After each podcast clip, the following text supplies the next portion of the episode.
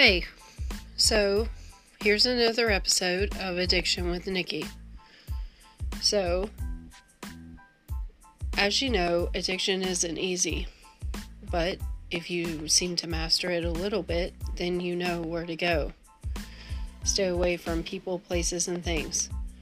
Even though it's hard sometimes to stay away from people, places, and things, you gotta realize what you're doing if you even feel the first craving, you've got it in your head.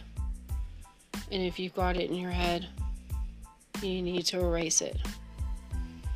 So, erasing it is one way to quit your craving. A craving only lasts five minutes.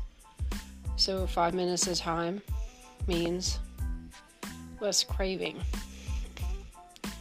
It also depends on how long you've been clean, too. I've been clean for a while and it doesn't get easier. I wish it did, but it don't. Thank you.